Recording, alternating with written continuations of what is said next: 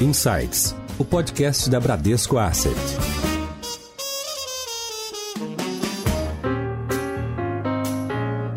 Olá, bem-vindos a mais um episódio do Insights, o seu podcast semanal da Bradesco Asset. Eu sou a Priscila Forbes e hoje nós vamos falar sobre saúde mental, tanto no ambiente doméstico quanto no corporativo. A nova realidade que a pandemia criou para empresas e funcionários proporcionou também mudanças importantes no setor de saúde e na agilidade do atendimento médico a colaboradores. Neste período de pandemia, aumentaram também os fatores de estresse. No entanto, estudos começam a mostrar que a nossa saúde mental é muito mais resiliente do que imaginávamos. Especialistas analisam ainda o quanto o isolamento em família, o home office e alternativas para nos distrair dentro de casa foram importantes para o equilíbrio neste período. Para falar mais sobre esses temas e sobre a saúde corporativa, convidamos hoje a médica Raquel Conceição, que é especialista em saúde populacional e responsável pela saúde corporativa no Hospital Albert Einstein. Raquel, seja bem-vinda ao Insights, é um prazer ter você aqui. Tudo bem? Obrigada pelo convite. Estou super feliz de estar com vocês. Espero que contribua de forma positiva. Muito obrigada. E hoje quem vai conversar com a gente também é a diretora executiva do Bradesco, a Glaucimar Petkov. Muito bom ter você de volta, Glau. Oi, Priscila. Que prazer grande, principalmente, né, elucidando todos os assuntos importantes que vocês já trouxeram, a gente falar hoje de algo tão importante também como saúde mental um prazer enorme. Legal, vamos lá. Raquel, em primeiro lugar, eu queria te perguntar como que você avalia esse momento? A gente fala muito desse novo normal, né? Todo mundo teve uma mudança aí no estilo de vida, claro, é, pela questão do isolamento, né? É, pela pandemia. A gente fala também da questão do estresse das pessoas que estão ali na linha de frente, né? Os profissionais de saúde, vocês aí no Hospital Albert Einstein e, e vários profissionais em diversos hospitais e postos de saúde vivem isso isso no dia a dia um estresse enorme, né, devido à, à pandemia. Então, que problemas e desafios têm surgido para os profissionais de saúde em geral e vamos fazer assim um antes e depois, o que, que mudou principalmente? Nossa, pergunta difícil, né? Então, vamos lá. Dentro da saúde corporativa, né, ali dentro do hospital, nós somos 40 mil pessoas. É, o que a gente viu, nós vimos dois momentos. Eu acho que a vida de um profissional de saúde, ela é um estresse constante, porque imagina, né, eu tenho toda uma organização, regras, e eu tenho pessoas, toda vez pessoas diferentes, então essa sensação de nunca ter este controle, a nossa atividade, ela é estressante, igual uma pessoa que trabalha com serviços. A pandemia, ela exacerbou condições que eu já vivia, então eu já tinha estresse, eu fiquei mais estressado e ainda contra um bicho que eu não sabia o que fazer, né? Então, é, eu vi dois momentos. O primeiro era a questão de uma doença nova, o Einstein foi o primeiro a diagnosticar o Covid, então a gente ganhou o ônus e o bônus de ter sido o primeiro, né? A gente foi aí lotado de dúvidas e questionamentos, então a primeira onda trouxe a palavra medo. Então, dentro das ações que a gente faz, faz, a gente vai até as áreas, etc. E a palavra de ordem era medo, insegurança, medo de passar para minha família, não sei o que vai acontecer. Era uma incerteza muito grande e era um discurso quase unânime nas 40 mil pessoas. Passado essa primeira onda, a gente vê um segundo movimento agora, que é o que eu estou assistindo, muito na linha da doença mental, saúde mental e bem-estar. Essa segunda onda, o que a gente assiste é o cansaço. O cansaço, a questão da fadiga,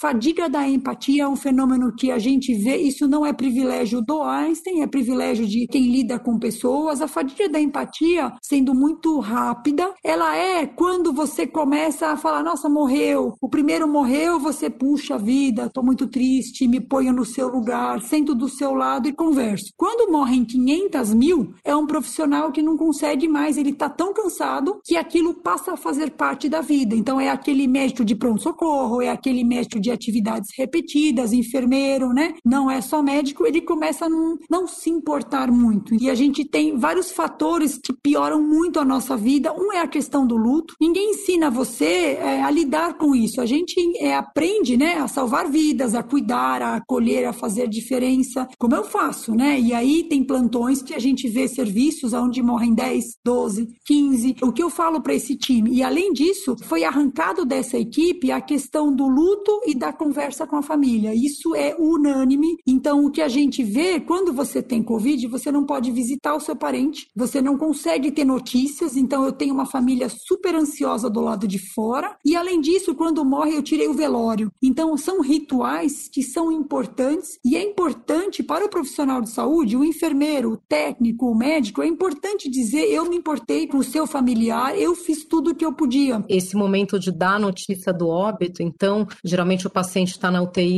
então é, ela é dada pelo telefone, porque a família nem pode estar no hospital, não é isso? É muito difícil, né? Primeiro que é, nós, eu sou uma pessoa 100% touch, abraçar, beijar, pegar na mão, né? É, eu me formei em transplante de fígado, então eu aprendi a dar notícia, a conversar com a família, falar sobre doação. De repente, eu tenho uma videochamada ou eu tenho uma família que eu nunca vi o rosto, eu não sei os valores, a religião, a crença, é o papel dessa pessoa nessa família. Eu simplesmente eu não tive isso. Então, na hora de dar a notícia, é um sofrimento e isso virou um fator também de estresse, porque além de eu ter todo o estresse de cuidar, eu tenho o estresse de conversar com uma família que eu não sei quem é. Então, a gente vem lidando com isso. Existem estratégias de ensinar, de conversar. É, a telemedicina ajuda bastante nesse. Não digo nem telemedicina, mas o Zoom, o Webex ajuda nessa conversa. Mas eu vou dizer que não é muito fácil aprender isso no meio de uma pandemia, de uma tragédia por todos os lados que a gente vê, né? O que eu ia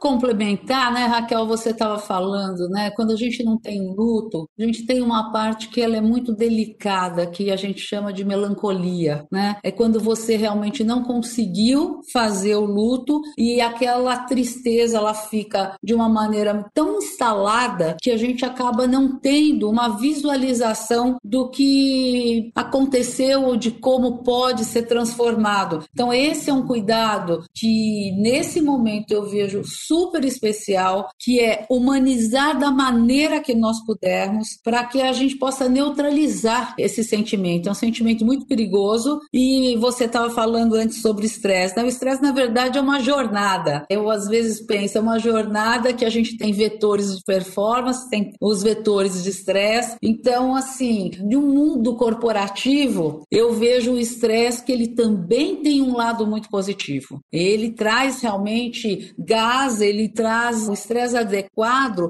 ele melhora inclusive a nossa performance. Acho que é bem é uma jornada, nunca tinha pensado. Eu acho que o estresse ele é necessário, ele é importante. Então vou trazer aí para o Covid, mas é, é só porque está muito fresco na nossa cabeça. Quando ele começou, a gente saiu pegando artigo, lendo, ligando para Itália, vamos saber, e é notícia, notícia, notícia, né? Então era uma coisa que nos ajudou a rapidamente responder, seja no banco, seja no hospital, né, nos restaurantes, etc. Mas eu acho que é, o que faz essa jornada, como você descreveu, é saber do meu limite e saber de uma questão, é um conceito que eu gosto muito, são as energias. Eu acho que o segredo está no equilíbrio e no autoconhecimento. Por mais que eu busque, busque, busque, eu tenho a energia física, a energia mental, a energia espiritual e o meu propósito. Às vezes, esses domínios se perdem e eu me perco do propósito. Eu fico buscando, buscando artigo, eu me perco e aquilo começa a não fazer sentido e eu vou empurrando aquele problema até que ele fica tão grande que eu não consigo resolver. Então, é, eu acho que o grande segredo é o que a gente chama de uma alfabetização mental, um,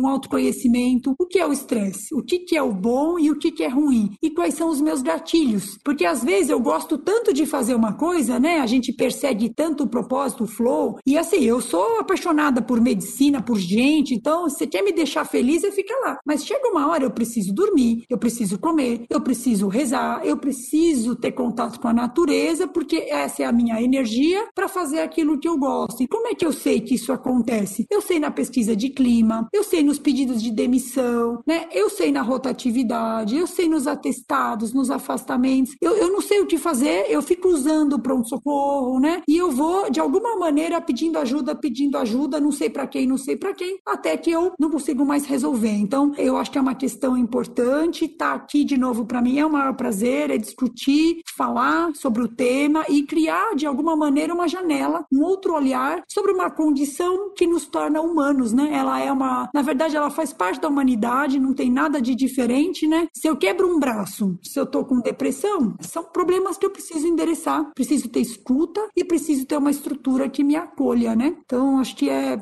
o estresse é um dos braços de uma árvore aí que é a nossa saúde mental, né? É, eu acho legal pôr um pouco de luz também, né, Raquel, nessa palavra tão importante que a gente por vezes negligencia, que é equilíbrio, né? E o autoconhecimento. Como é que a gente está realmente se percebendo? Porque geralmente nós adoecemos ou o nosso sofrimento mental ele acontece quando nós esgotamos né, as nossas capacidades cognitivas, as nossas capacidades intelectuais e até mesmo afetivas, que são recursos internos, né, e que poderiam realmente se contrapor a esse sofrimento. Então, o fato da gente realmente olhar, cuidar do nosso bem-estar, e aí você falou algumas coisas que são extremamente importantíssimas, e eu tenho aprendido e praticado a força impressionante da respiração. É algo que parece, não é um momento de meditação, é de como a gente realmente oxigena o nosso cérebro para que a gente possa até ter ideias melhores. Eu chego até a abusar do conceito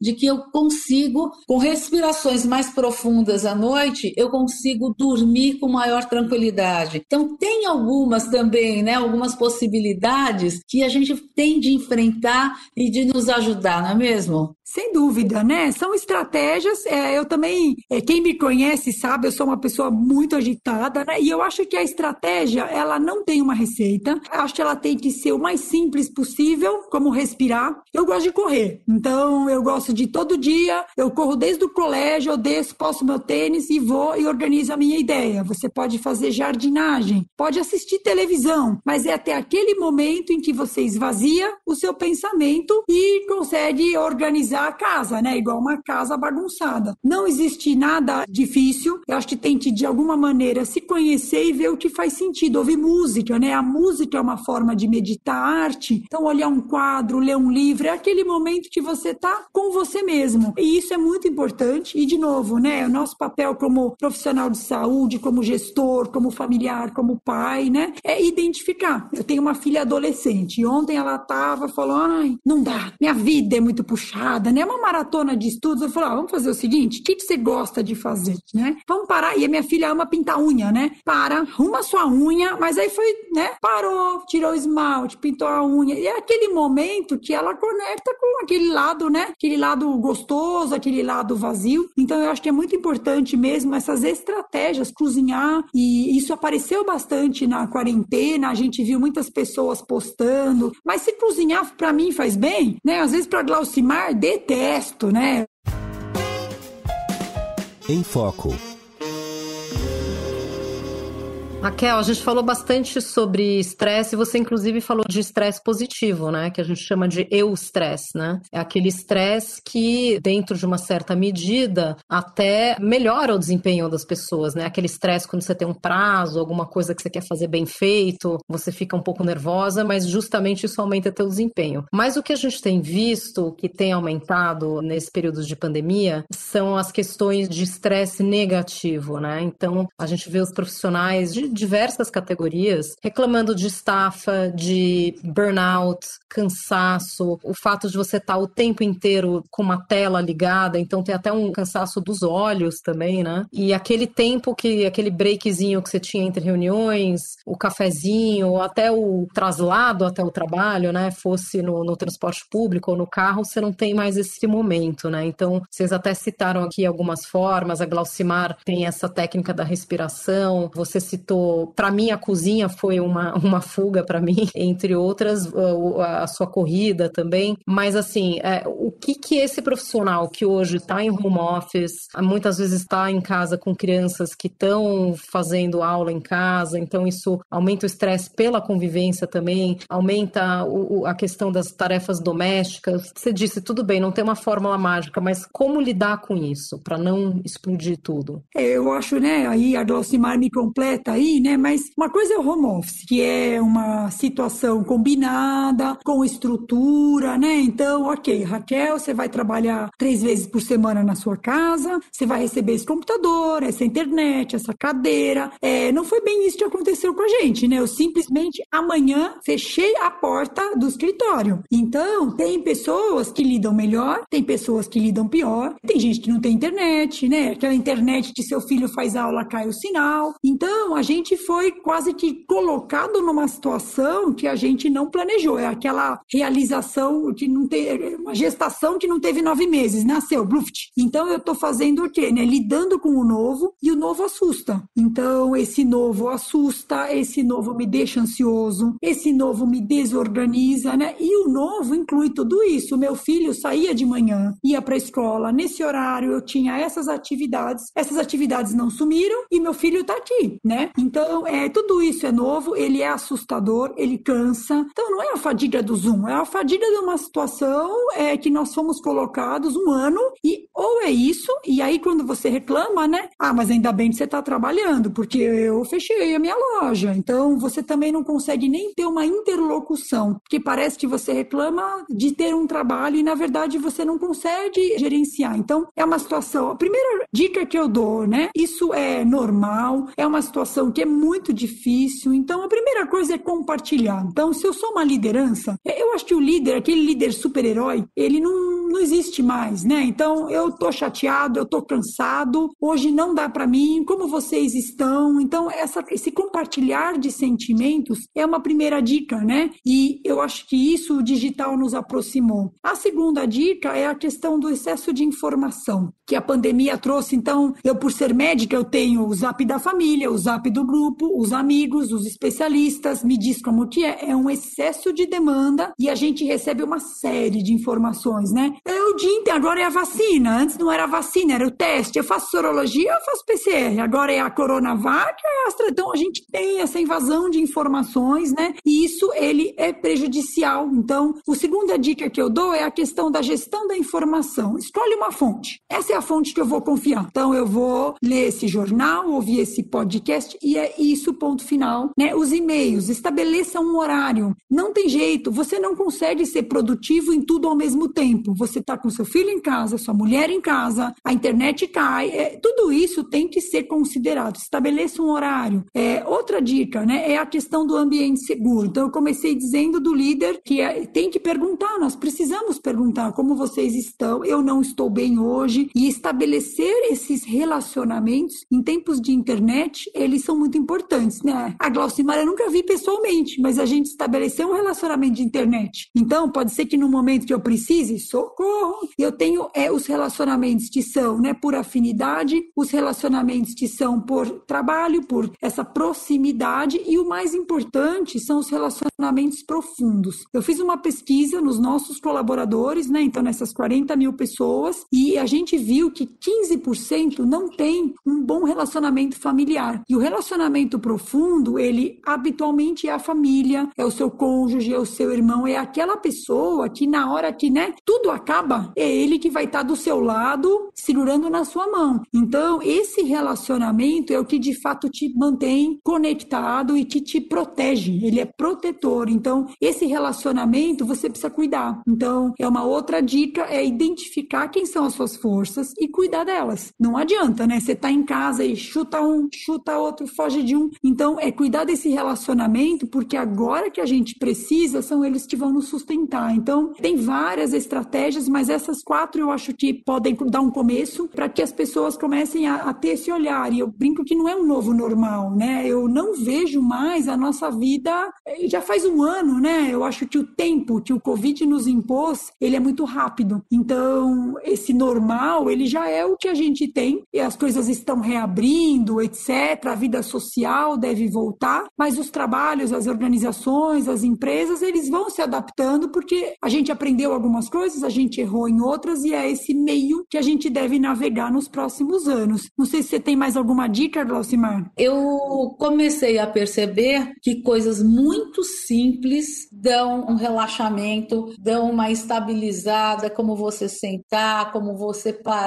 não ouvir, ouvir o silêncio, sabe? São coisas importantes. Agora, dois pontos que eu vejo, né, Raquel e Priscila, que tem muito e total clareza com relação aos vetores que a gente fala de humanização, é que o primeiro, a gente tem que colaborar com os nossos aspectos individuais. Se eu nunca fui uma pessoa de chegar e ter uma convivência de diálogo com a minha família, agora eu estou tendo uma grande oportunidade de desenvolver isso, né? Antes eu não tinha por tempo, falta de tempo, hoje eu tenho, ou pode ser alguma coisa que eu não queira. E no ambiente de trabalho, eu acho que tem uma tarefa que é grande, que é como a gente vai ou como eu posso organizar esse trabalho. Tem um ponto que ele é bem simples simples para mim, que é a distância entre o cérebro e o coração. Eu não sei se eu estou errada, Raquel, mas eu vi que são 30 centímetros aproximadamente, né? Para mim está no mesmo lugar. É, quando a gente tem essa diferença dos 30 centímetros e a gente fala tanto como falamos do equilíbrio, gente, para mim fica muito clara essa conexão do que a gente sempre fala, né? Para que a gente possa viver esses momentos que são momentos diferentes, a gente tem que estar tá com essas duas frentes muito equilibradas, as minhas emoções e o meu racional. Eu tenho que ter um equilíbrio nessas duas, fazer uma conexão desses dois movimentos. Vocês sabem que eu tive o prazer de ir para o Vale do Silício e a primeira aula na Singularity aparecia um slide, a projeção do mestre Yoda. E o mestre Yoda vinha logo com a frase: desaprender para aprender você deve. E aí eu falei: nossa, a gente vai entrar aqui no Star Wars direto. Mas essa era a frente. Para mim, a pandemia é como o Yoda foi para mim naquela entrada do curso. A gente tem que desaprender muitas coisas e aprender novas, seja no nosso comportamento, seja na nossa atuação com o outro, seja resgatar sentimentos que poderiam estavam esquecidos, como colaboração, como solidariedade, como olhar para o seu vizinho que você talvez nem conhecesse e que hoje você vê né, a importância que você pode fazer para a vida dele e como a gente tem que conjugar verbos e exercitar verbos que são de crescimento, verbos que realmente nos elevam e não verbos que reduzem a nossa capacidade. Ah, não vai dar, tô cansado. Eu conheço pessoas que já pegaram o Covid dez vezes, porque dói isso, aí acho que eu tô com Covid. Tem aquilo. Gente, vamos pensar em coisas boas, né? Vamos, vamos conjugar verbos positivos, essa situação de conhecermos novas frentes, de poder realmente apostar na cultura. Eu fui assistir a exposição dos Gêmeos. Gente, olha, parece que eu entrei num portal. Fica uma dica para quem ainda não foi. É como se a gente entrasse num portal do que a gente está vivendo, com todas aquelas cores, aquela história que eles revelam. São 650, se não me falha a memória, obras e momentos da vida dos dois, né? Então a gente entra no mundo da arte, aquilo vai dando uma cor interna. Eu só queria completar, eu acho que a Glaucimar trouxe quase competências que eu sou uma das maiores defensoras, né? De que as pessoas têm que aprender para mim na escola, né? É, eu sou filha de professores, meu pai foi diretor de escola, então eu acho que é lá que eu preciso ensinar a inteligência emocional, as habilidades socioemocionais, como a empatia, a comunicação não violenta. Como é que eu converso com você sem ser ser agressivo e às vezes eu não tenho essa intenção, mas eu não sei fazer de forma diferente. Quantas vezes, né, a gente tenta fazer uma coisa que é legal e isso cria, né, uma cascata de energia negativa. A psicologia positiva é, são conceitos que são importantes. Tudo bem, eu não gosto de A de B, mas é, tem alguns temas que seriam importantes, na minha visão, aprender na vida escolar. A gente evitaria uma série de conflitos, de dissabores que a gente vê hoje.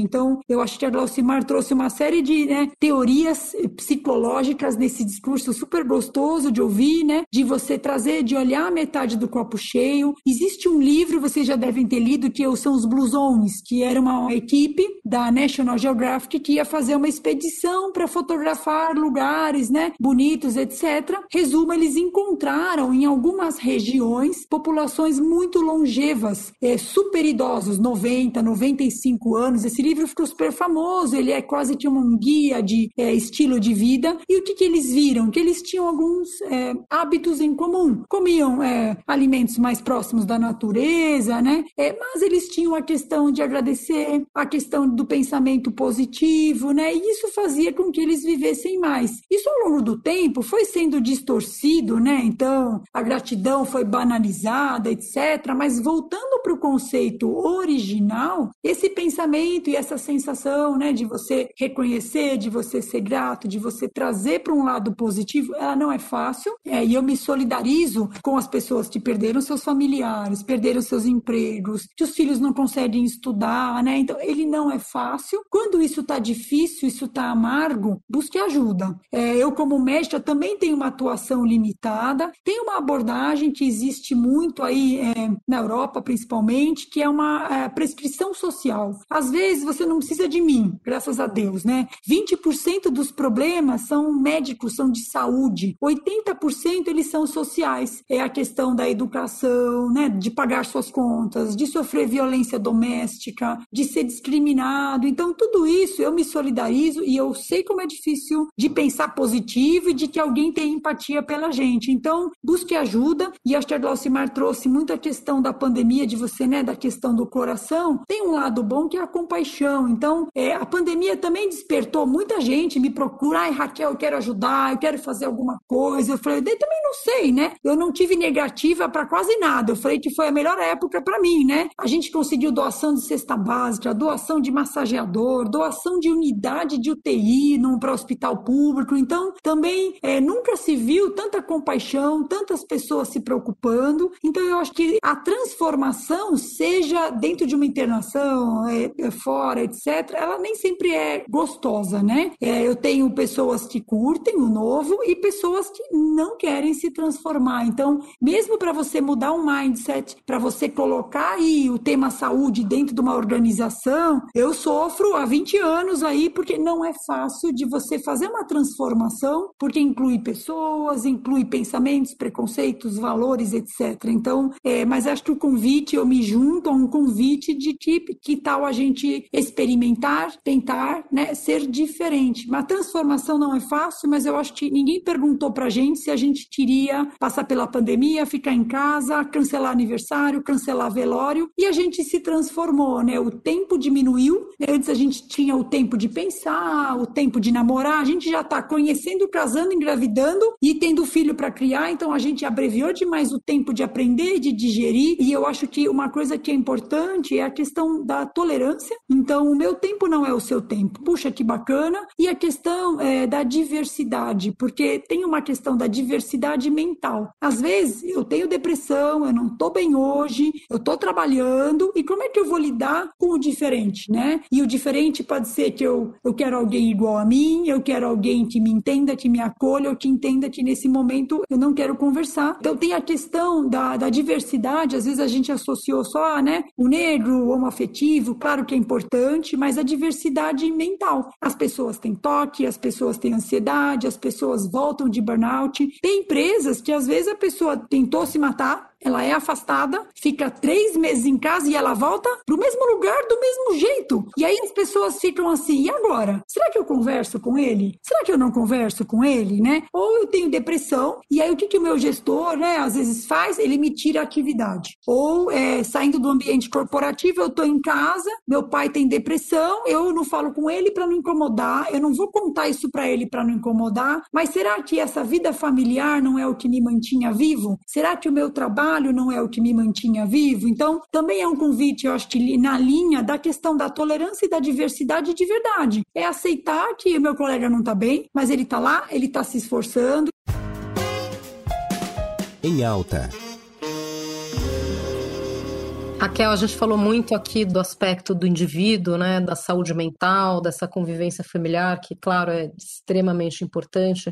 Falando um pouco do papel das empresas, né? Como encontrar um equilíbrio entre a empresa que é empática, que é humana, que zela pelo bem-estar dos funcionários, né, que procura dar algum equilíbrio ali entre horário de trabalho e vida pessoal e ao mesmo tempo não ter perdas de produtividade, né, nesse período que está todo mundo trabalhando à distância, todo mundo em casa, os horários ficam mais flexíveis, né? Então, como encontrar esse ponto de equilíbrio de não demandar demais, né? A gente falou aqui da questão dos e-mails e, e dos WhatsApps que não tem horário para acabar nem para começar logo de manhã cedo. Parece que ninguém respeita mais aquela jornada assim, a partir das, sei lá, 8 da manhã, já tem mensagem pipocando desde as 7 e vai até as 10, 11 da noite, né? Então, como encontrar esse equilíbrio assim? Qual que é o papel da empresa no bem-estar e na saúde mental dos funcionários também? É, a empresa, é, nós passamos oito horas, né, do nosso dia no nosso trabalho. Se eu considerar o deslocamento, ou né, o conectar, desconectar, e às vezes eu tenho alguma demanda, metade do meu dia é trabalhando, mais um pedaço dormindo,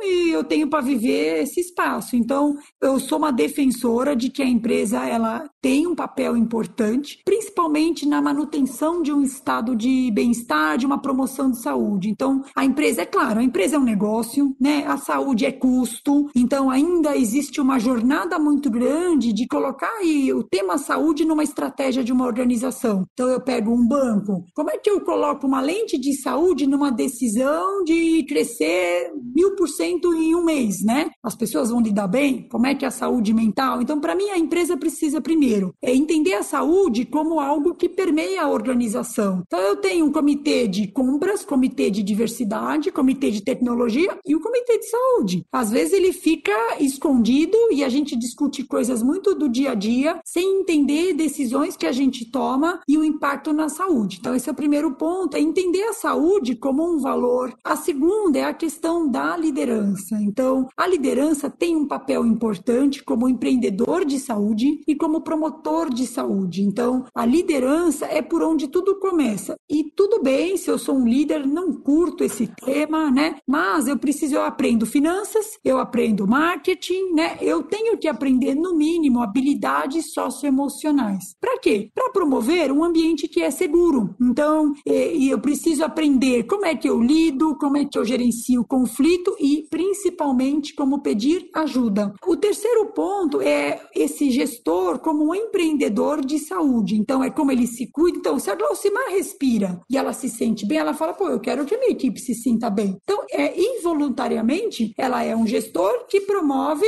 a saúde. É um gestor que empreende. Puxa, gente, vamos testar não trabalhar de sexta? Me diz como vocês ficaram. Deu certo na minha área, eu criei uma coisa diferente que fez com que as pessoas se sentissem bem. Então, é um gestor que empreende em prol da saúde e que também ele promove a saúde, cuidando dele e cuidando do outro. E a empresa tem um papel na questão é, do determinante de saúde e doença. Eu acho que o Covid trouxe essa visão, né, da, do gap que existe entre preto e branco, homem e mulher, né, entre quem mora na periferia e quem mora num bairro que tem água, luz, praça pública, etc. Então a empresa, né, ela tem que olhar esse mapa de saúde. Então é, não adianta eu ter planta no Brasil inteiro e os saudáveis estarem concentrados em São Paulo e quem está ali no interior de Roraima, como é que fica? Hoje eu aprendi, né, que lá eles têm dois radiologistas, né? Então como é que você faz diagnóstico de tuberculose no interior de Roraima, né? Então a empresa, a hora que ela vai fazer uma expansão, a hora que ela está, ela tem um papel também que é quase a questão do social, né? E hoje, por exemplo, no banco, uma das áreas que nós no RH mais temos atividade é a que lida com o fator do bem-estar e do autocuidado, com vários programas, né, que são divididos em equilíbrio, vulnerabilidade, mindfulness, para que realmente nós tenhamos programas, estímulos, cursos, todos pelo site da Unibrad, né, no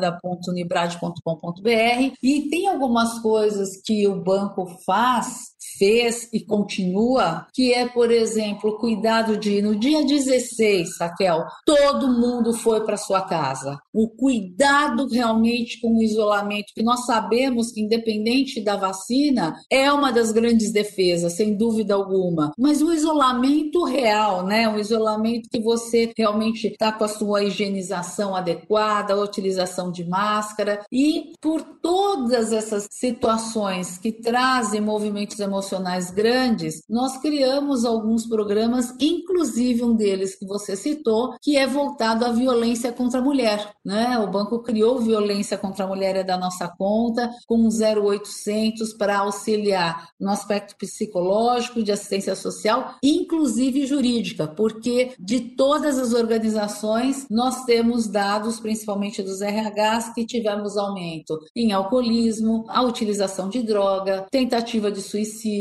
violência contra a mulher. Então, essa segurança psicológica, ela tem que realmente é, ser administrada de uma maneira muito pontual, porque esse equilíbrio de vida pessoal e de vida profissional e saúde emocional no teletrabalho, ela acelerou alguns processos. Eu diria para vocês que na nossa organização nós nunca tivemos profissionais que se manifestassem com relação a pedir ajuda de violência contra a mulher. E hoje isso acontece. E nós estamos lá para atender, para estar do lado, para acompanhar, para que a gente tenha realmente uma participação muito efetiva. Esses são atendimentos 24 horas, 7 dias por semana. Estamos falando muito sobre felicidade, porque a gente não pode deixar isso de lado. Então, nós temos uma academia das emoções, que nós estamos chamando. É eu comigo, como é que eu tô comigo? Como é que eu tô me desenvolvendo? Como é que eu tô com os outros? Como é que eu posso auxiliar o outro se eu não tô bem? E a gente sabe, eu também não sou aquela pessoa chegada à academia, mas quando a gente faz aí um esforço maior, a gente tem um ácido lático que deixa a panturrilha gritando e a gente vê esse músculo não está sendo trabalhado há muito tempo. As competências comportamentais também são assim. Eu não sou uma pessoa muito de relacionar com grupo. Opa, opa, então vamos exercitar.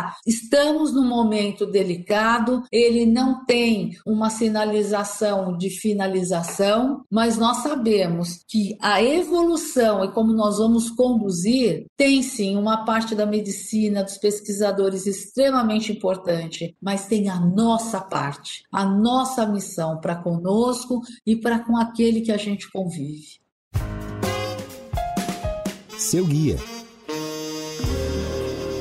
Bom, a gente infelizmente vai chegando ao final aqui do nosso episódio tão rico. E Raquel, queria te convidar a deixar alguma mensagem aqui para os nossos ouvintes, ou mesmo alguma recomendação de bem-estar, ou alguma até uma dica de leitura, que é uma tradição aqui no Insights, como você preferir. Bom, queria agradecer de coração por estar aqui com vocês. Quem sabe eu volto para contar como a gente também está trabalhando com isso. É, e eu acho que nesse momento o que eu deixo para vocês de verdade é um abraço, que eu quero abraçar, né? É um abraço, é de verdade me colocar à disposição para quem quiser conversar, tirar dúvidas, enfim, me procurar. Sou figurinha lá do LinkedIn, enfim, é me colocar realmente à disposição. Eu acho que é é, o que eu consigo nesse momento de recomendação, né? Me pôr à disposição, deixar para vocês aí realmente uma, uma gratidão aí por me ouvirem, por estarem aí, por de alguma maneira aceitarem o que eu trouxe. De leitura, eu gosto de ler demais. Eu estou lendo agora um livro que chama-se Escravidão, do Laurentino Gomes, né? E eu tenho estudado bastante o racismo, a questão de como enfrentar, da história do racismo. Então, ele é um jornalista. Estou na metade, tá, gente? É, são três volumes. Então, eu estou no volume 1 e ele é um jornalista, escreveu em 1808, 1822 e é, ele faz uma narrativa sobre a escravidão. Então, ele vai, visita a África, visita Angola e ele tenta refazer toda essa trajetória com uma leitura muito histórica, muito é, técnica, vamos chamar assim, de como foi a escravidão. Eu acho que entender esse fenômeno vai nos ajudar a entender o nosso país. Nosso país é negro, é um país que, né, na época de 1822, é, na, que ele começa a narrativa, a gente tinha quase que né, 800 mil negros para mil brancos. Né? Então, nós somos um país negro, então entender a escravidão, estou gostando muito. Deixo para vocês um filme, é A Voz do Silêncio. Não sei se vocês assistiram. Eu vou dizer que o filme me incomodou bastante. Ele estava concorrendo ao Oscar, aí eu falei, ah, deixa eu assistir para ver o que é, né? E ele traz aí a, a leitura de um músico de heavy metal, ele toca banda pesada e ele fica surdo. Então, passa pela aceitação, passa pela questão do silêncio. Então, eu acho que ele não deixa deixa de ser um filme sobre transformação e também recomendo para vocês, então, esse filme para que a gente possa, sei lá, de alguma maneira encontrar uma afinidade, né? Muito obrigado aí por nos ouvirem, Glaucimar pelo convite, todos vocês aí da organização. Glaucimar, as tuas dicas aqui para encerrar.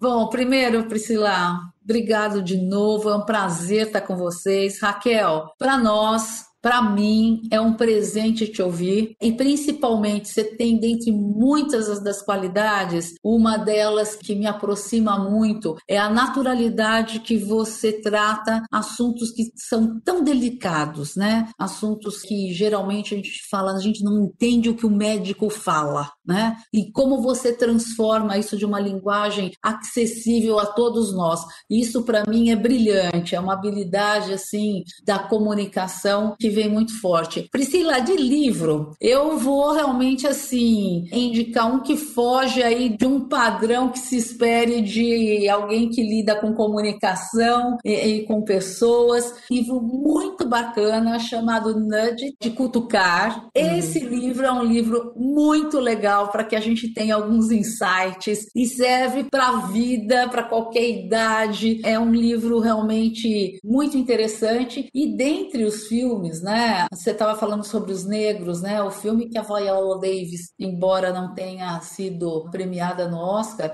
é um filme que mexe muito com a gente. Eu acho que ali tem, mas eu, para mim, o pai realmente ele tocou profundamente no meu coração, porque nós estamos todos envelhecendo, né? E com uma atuação e... espetacular do Anthony Hopkins, né? Que curiosamente o personagem também se chama Anthony, né? Me parece que foi inclusive um pedido dele, né? Como nós todos estamos lidando hoje com a nossa saúde para que a gente tenha que tipo de amanhã. Esse filme realmente ele eu chego a me arrepiar só de falar dele porque ele traz muitos movimentos internos, né, de como que a gente está enxergando o nosso uhum. hoje para que a gente lembre que o nosso hoje é o que está criando o nosso amanhã. E Priscila, eu não posso deixar de falar, de repetir sempre algo que eu tenho comigo hoje, uma pergunta que literalmente eu decididamente tenho feito todos os dias. Se no mundo tivesse mais pessoas como eu, ele seria melhor ou ele seria pior? Eu preciso melhorar para ajudar o outro.